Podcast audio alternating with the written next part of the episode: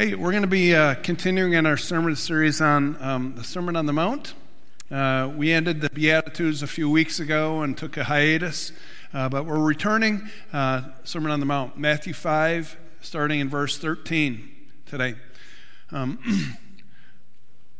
now, there's this Christian businesswoman who was uh, really anxious to get to work because they were going to meet the new boss for the first time. He was going to introduce himself to the staff. So this woman was got on the road and she was traveling along and then she got behind a slow driver and it drove her nuts, man. She started to tailgate this woman in front of her. Um, and uh, you know, you've never done that before, have you? To give the hint, have you? Not, have you? I haven't. Well, let's let's confess here.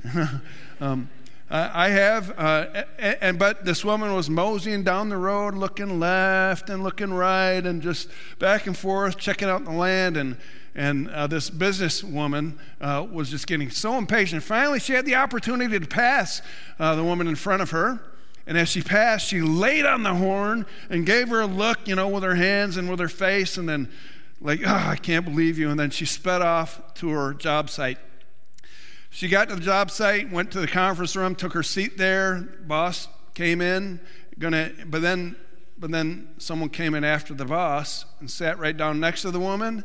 She looked over, and it was the woman that she had passed, the boss's wife. You know, there are two reasons that people don't accept Christ. Uh, first, they've never met a Christian. Secondly, they've met a Christian. How can we have a positive witness for Christ? This is the theme this morning uh, from the Gospel of Matthew and the Sermon on the Mount. Jesus gave us a, pos- a strategy, and his simple strategy was be salt and light. In Matthew 5, he said, You are the salt of the earth. But if salt loses its saltiness, how can it be made salty again? It is no longer good for anything except to be thrown out and trampled underfoot. Verse 14 You are the light of the world. A town built on a hill cannot be hidden. Neither do people light a lamp and put it under a bowl. Instead, they put it on its stand, and it gives light to everyone in the house. In the same way, let your light shine before others, that they may see your good deeds and glorify your Father in heaven. Salt and light. That's Jesus' strategy.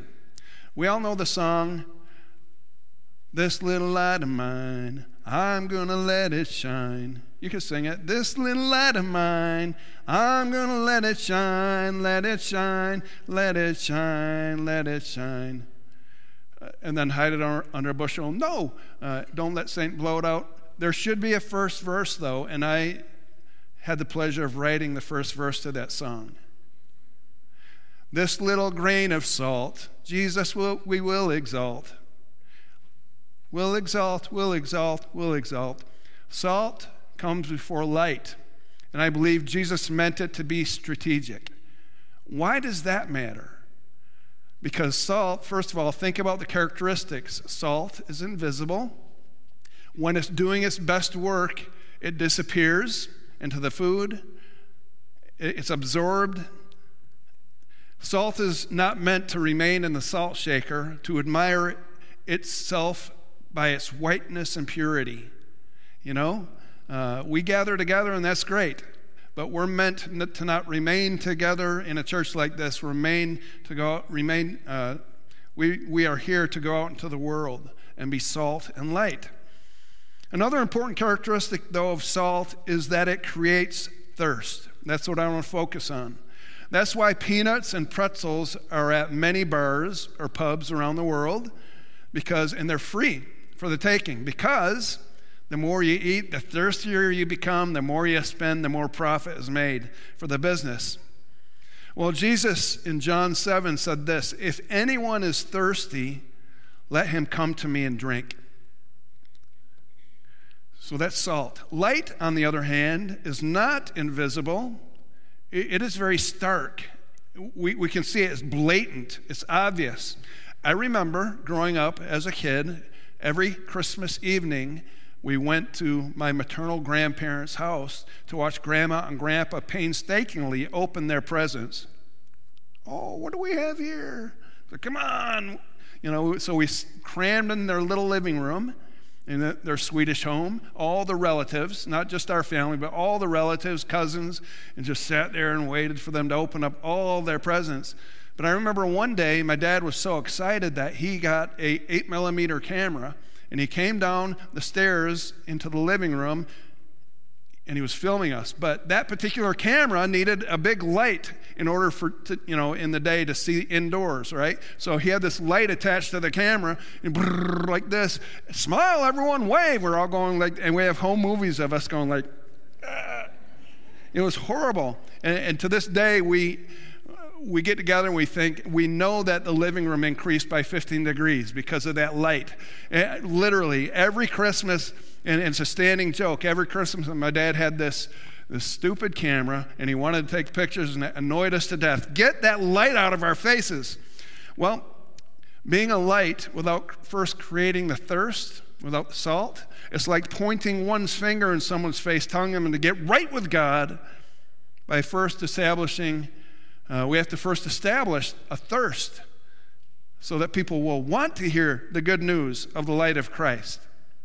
There's a bumper sticker that reads When we give our opinion when it is not asked for, it will be, be taken as an insult.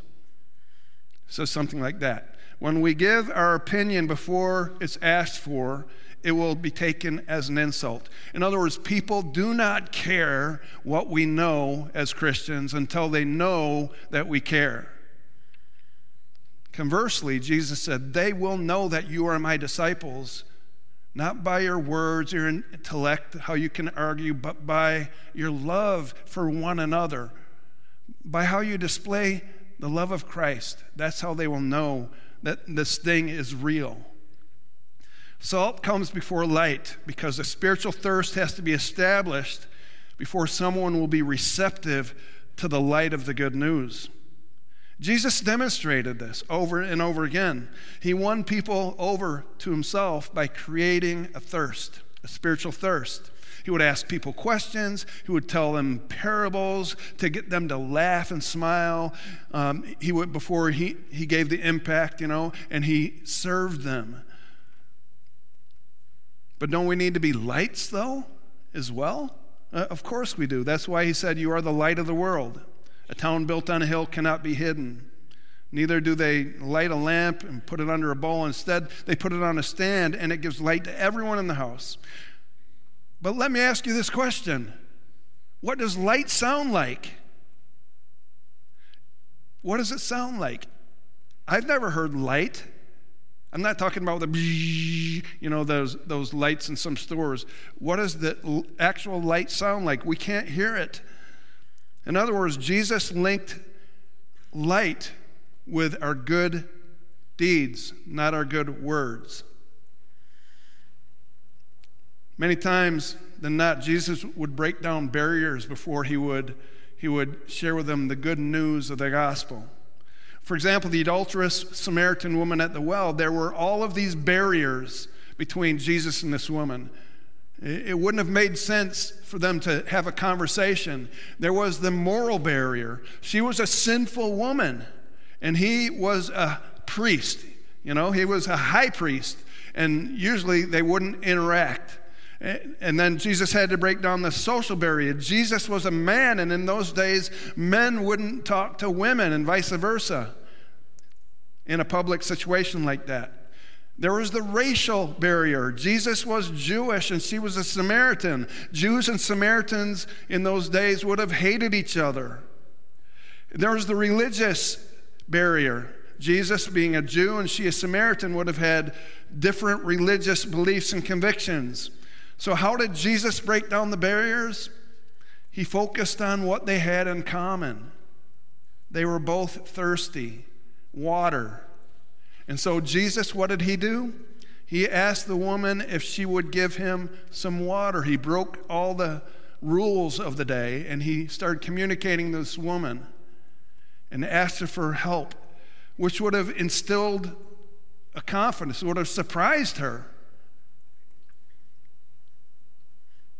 It would have uh, granted her dignity because he, this man, needed her help. This broke down the barriers.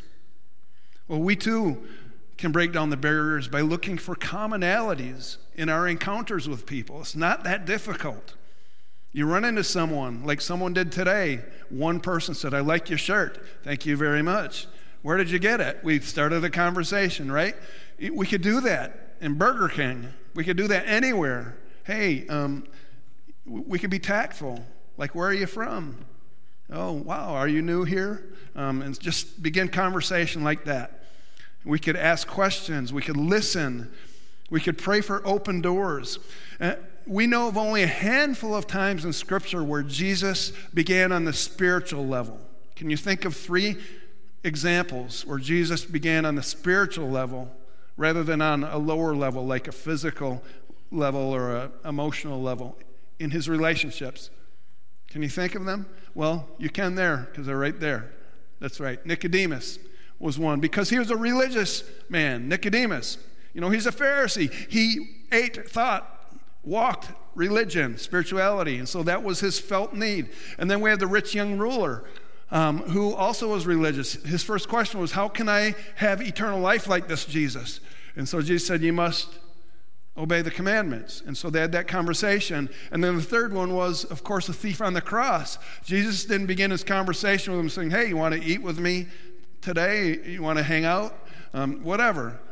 Instead, he said, you know, he began on the spiritual level because this man dying next to him was wondering where he was going to spend eternity. There was this felt need.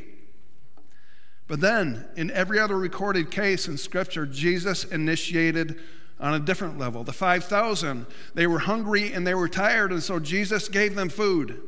The Samaritan woman at the well, she was excluded, and so he met her on the emotional level and he restored dignity to her, let her know that he wanted to be a friend. The woman caught in adultery, she was rejected by the religious leaders. He met her on an emotional level. Where are your accusers? And she said, They're gone and neither do I accuse you. The demon possessed man in the cemetery, he was isolated. He was a scary guy. And Jesus met him on the physical level by healing, casting the demon out of him, but then he restored him back to society. He met him on a social level. Go back to your city. Zacchaeus, similarly, he was very lonely. He was a tax collector. He was hated and despised. And so Jesus said, I want to be your friend. I want to eat with you today. Can we eat at your house? He met him on the emotional level. And then the social level, because he restored that social level of acceptance. And then the leper, uh, the leper, one of the, one of the ten that, you know, got healed, he came back to Jesus, you know. Lepers would have been avoided, they would have been unclean. And so Jesus healed him physically, but he didn't leave it at that. He restored him emotionally and socially. He said, Go to the priest. And the priest would have said, You are clean. And so that would have done an inner work in him, and it would have restored his emotional health. And then, of course, he was restored to his community because he was healed. People don't care what we know until they know that we care. It's pretty simple. Bill Henson gives us a modern day example. He, he has Lead Them Home Ministries to the LGBTQ plus ministry, a really strong Christian who used to lead the gay lifestyle for years, but it left him empty. And so he came to Christ and he said, You know, I want to live for you, but I'm going to live a celibate life.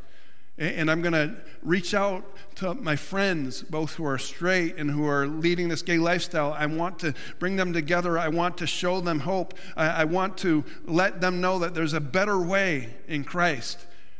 And so that's what his ministries are. And he trains those of us in ministry and other Christians to, to uh, an effective way and strategy to reach those whom Jesus died for, those leading the gay lifestyle in the LGBTQ community. So Jesus loves them too. So, how do you do that? Well, he gave us a lot of strategies, but one strategy that, that comes to mind is if I meet someone, whether it be on a plane or just sitting on a bench, and they find out I'm a Christian uh, or even a Christian leader, a pastor, and if they ask me, so, what do you think about people like us? What do you, how do you respond? How should we respond to them? Should we? He, this is what he says. He encourages us to say, well, listen, will you, will you continue to be my friend even if we disagree after I share.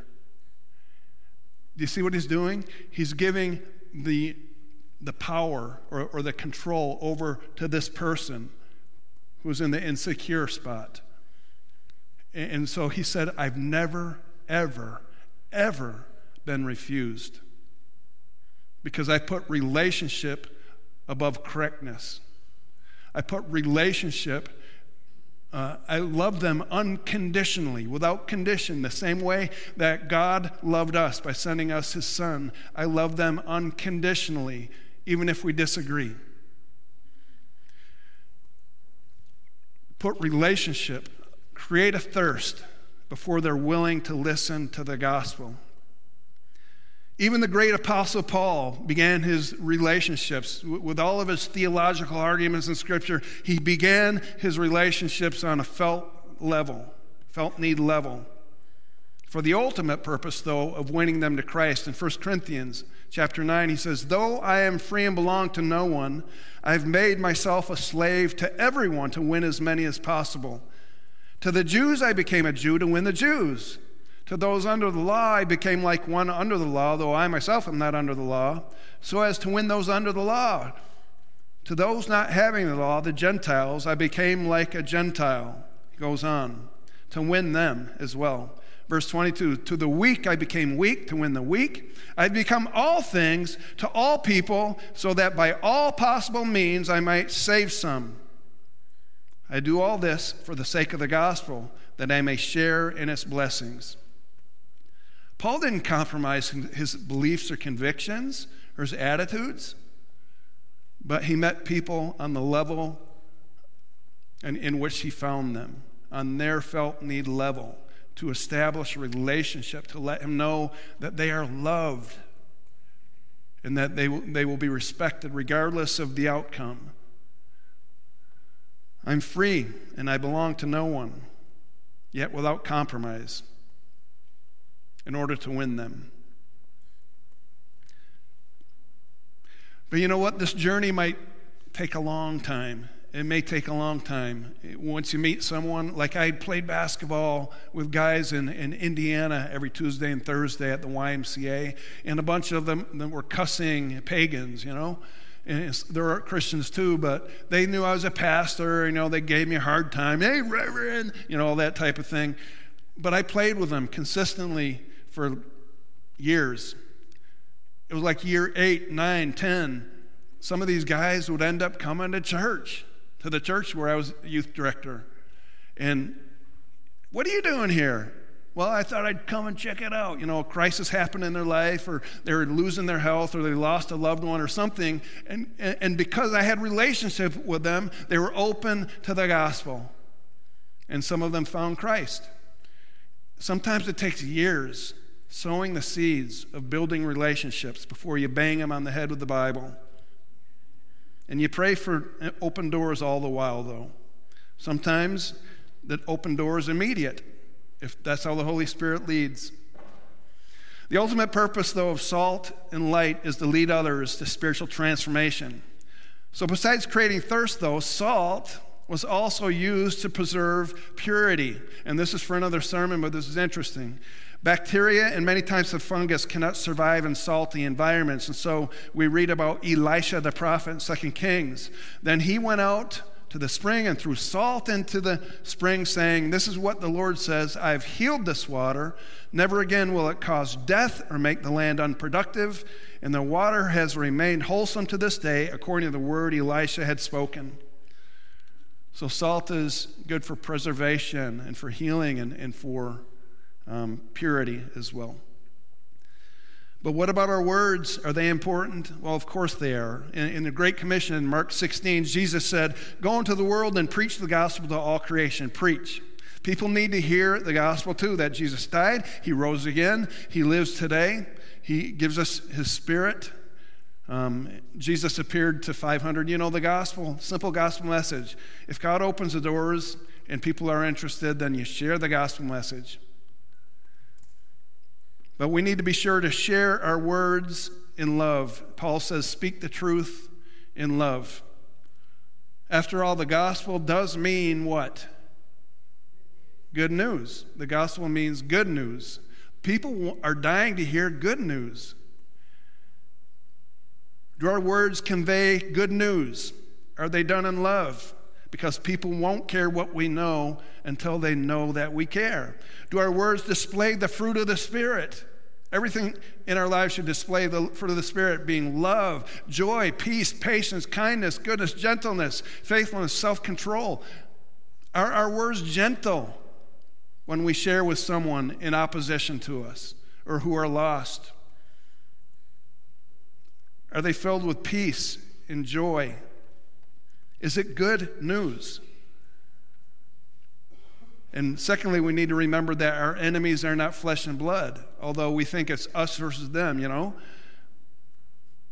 Do our words convey a critical spirit, us versus them mentality, opposition? Me right, you wrong, aha, we know this for eternity, you know? If that's our attitude, then we might as well just slam the door in people's faces. And we'll be to blame, we'll be held responsible for that. Our enemies are not flesh and blood, they are the principalities and powers of the unseen realm. When someone seeks to correct me, it really does depend on their attitude as to whether I will receive it or not, or, or how I will respond to it.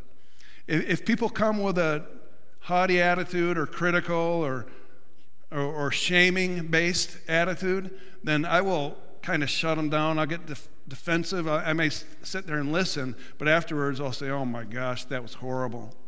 And I will lose respect.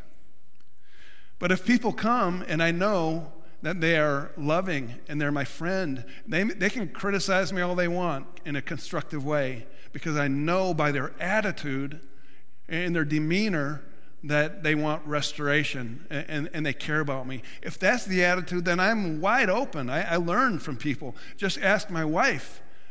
She does so on a regular basis, and I do with her. and we're still together after all these years.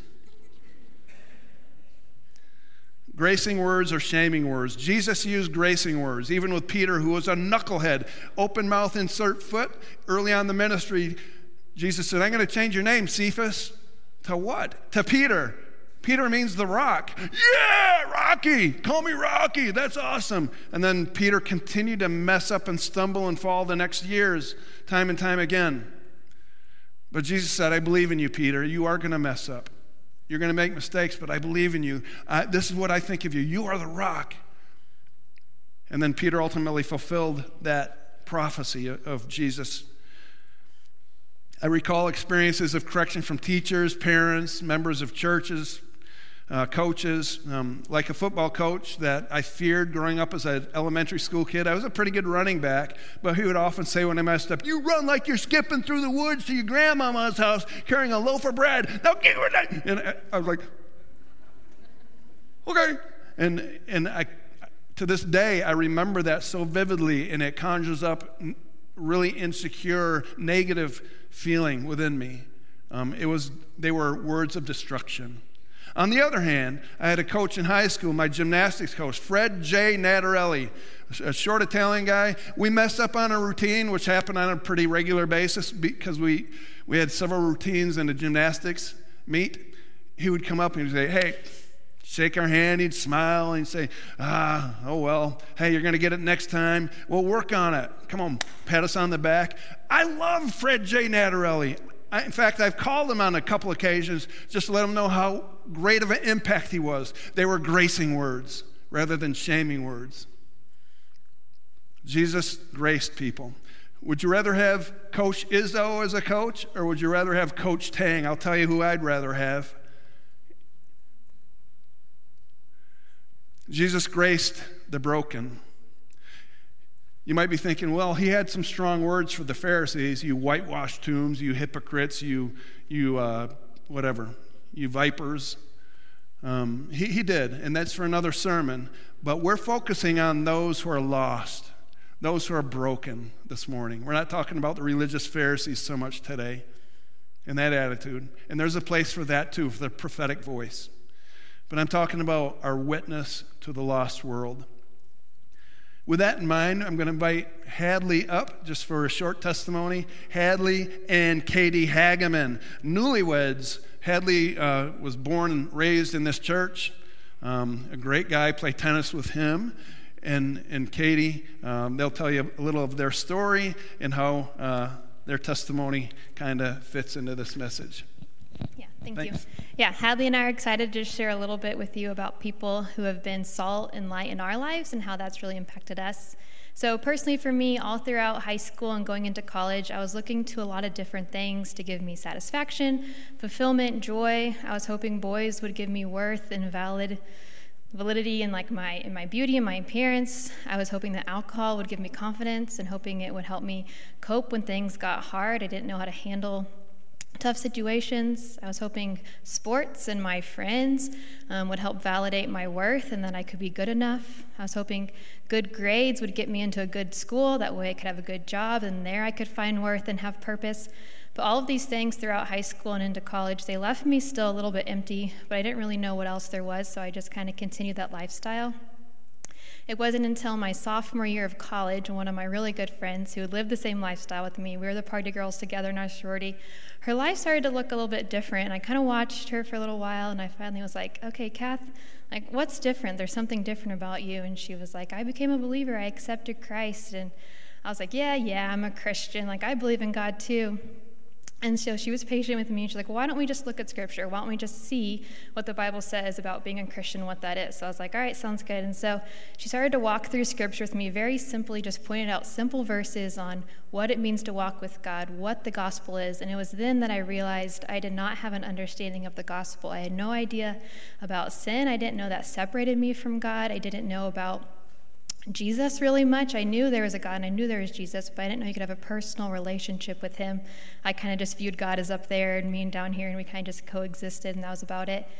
And so it was through reading scripture that I realized okay, wait, I'm not a believer, but you think maybe I accepted Christ. I didn't. I was like, you know what? I'm not ready for that life. I don't really know what the Christian life looks like. I'm more comfortable in this life I'm living. I know this a lot better. So I just continued to do that, but Kathy didn't give up on me she continued to be that salt and that light. She continued to pour into me. She continued to take me to church with her. She let me ask her tons of questions. She took me to the party, but she asked if she could be the one to pick me up. We got to process how the night went, what went good, what didn't. And she kindly looked at Scripture with me and showed me where my life didn't align with Scripture, not to condemn me because I wasn't a believer, but to show me that maybe some of the things I was struggling with, some of the problems I was having in my life, were because my life wasn't aligning with Scripture and that God and, and Jesus had joy and had satisfaction and had life. So it was actually a whole year of her sharing with me and a few other ladies mentoring me that I became a believer. And that was only about six years ago, but I'm just so thankful for people who don't give up on you, who want to pursue you, who show you with their life and with their words that there is joy, there is hope, and there's a life with Christ that's way better than the one without Him. Yeah. And yeah, I think all of us have testimonies of people who have been salt in life in our lives, or examples of um, when you have been salt in life. For me, um, grew up in the church. Many of you know me. Many of you have been mentors and teachers, Sunday school teachers, and, and youth group leaders, and um, had, had, a lot of people pouring into me, and was a believer from a young age. Um, but a lot of high school and early college, I felt like I was living a double life. Um, I was reading my Bible, wanting to grow in my faith and, and to know the Lord better, but at the same time, one foot in the world and looking for life truly there um, with achievement or um, the approval approval of other people um, and all the all of the things that that young guys struggle with in high school and, and college and then going into college um, being in a fraternity all those things just continued to ramp up more and more. And if it wasn't for a few faithful men who came alongside me um, they, they helped me walk through those things to walk in, in freedom their lives were examples of what it looked like to have the fruits of the Spirit, to walk in the joy of the Lord, um, to find victory and, and freedom in Christ. And as they started to pursue me in the same way that um, Kathy pursued Katie, they helped me walk um, walk more closely with the Lord to to find life truly in the Lord, um, and not in those other things that I was searching for life in. Um, and, and, their examples did a few things. First, it was salt in the way that, God, that John was talking about um, how salt creates thirst. Their lives were examples of what I didn't have true joy, true life. So it created that thirst. Secondly, um, it showed me how to, to walk with the Lord deeply and find life there. And then thirdly, it gave me something to replicate. While they were making, while they were discipling me, they were teaching me how to make disciples myself and the joy of that. Um, and so in dark places, they were lights for us, just as they were for, for many, many of you people have this um, same kind of story.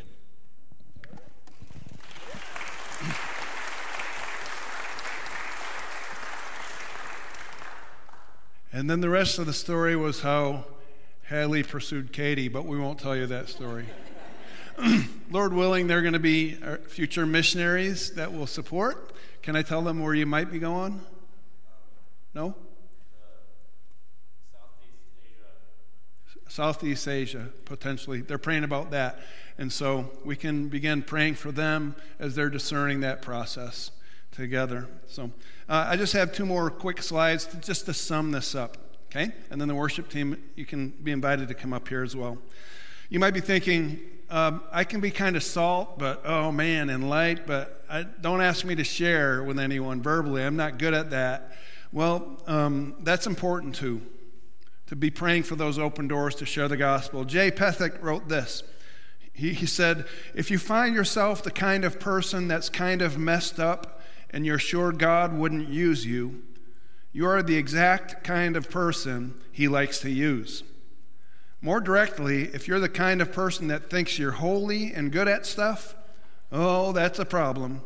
God's going to have to level you to use you because you need to know it's not about you. God humbles the proud, but he, he, he lifts up the humble when we depend on Him. He says, You know, I love using foolish people to shame the wise. He says, I love using weak people. In fact, I glory in using weak people. I make them strong in the, in the Lord. It's sort of like the beautiful moon that we see outside, the full moon, and it's just, whoa, that's awesome. Look at the colors, look at the light. Well, you're really staring at a hunk of dark rock. That's what you're staring at. And it's reflecting the light of the sun. That's what gives us its beauty. In the same way, we're like the hunks of rock. Apart from Christ, we are dead. But when life, the life of Christ reflects and lives through us, that gives us life and it makes us effective as witnesses for Him.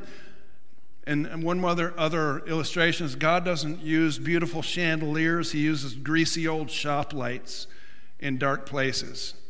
We're meant to go into the dark places of the world to be those greasy old shop lights. And so he, he glories in that. So we're, we're called to faithfully share in our words and deeds. And then finally, when we do share, either in our words and or deeds, we, people will respond differently to us. Uh, some may reject us, and some may love it, be attracted to the light like moths to a flame, you know. And we know about moths, don't we? Uh, moths to a light. Uh, and in Scripture, it says here, even in Matthew 5, let your light shine before others that they may see your good deeds and glorify your Father in heaven. They're attracted to that and they're attracted to Christ. They want to know more, they're thirsting. But then there are others. Blessed are those who are persecuted because of righteousness, their righteous deeds, for theirs is the kingdom of heaven. Blessed are you when people insult you, persecute you, falsely say all kinds of evil against me because, against you because of me. Other people react negatively toward Christians. But it's not up to us. We're just called to be faithful, and the Holy Spirit will do his job in the lives of others who are seeking. We may plant the seed, they may respond in a very negative way. Don't take it personally. You know, God's still at work, and we're called to be faithful. Let's pray. So, thank you, Lord, for uh, this day that we can come and be reminded of what you taught us in the Sermon on the Mount to be salt and light. I, I, pray, God, that you give us opportunities to be just that and give us the intentionality to do that with our coworkers, our friends. You've put us on a lampstand, and that stand happens to be our sphere of influence, Lord, uh, wherever it may be. And so I pray, God, that you give us the intentionality and, and the desire to be salt and light to your glory. In Christ's name, amen.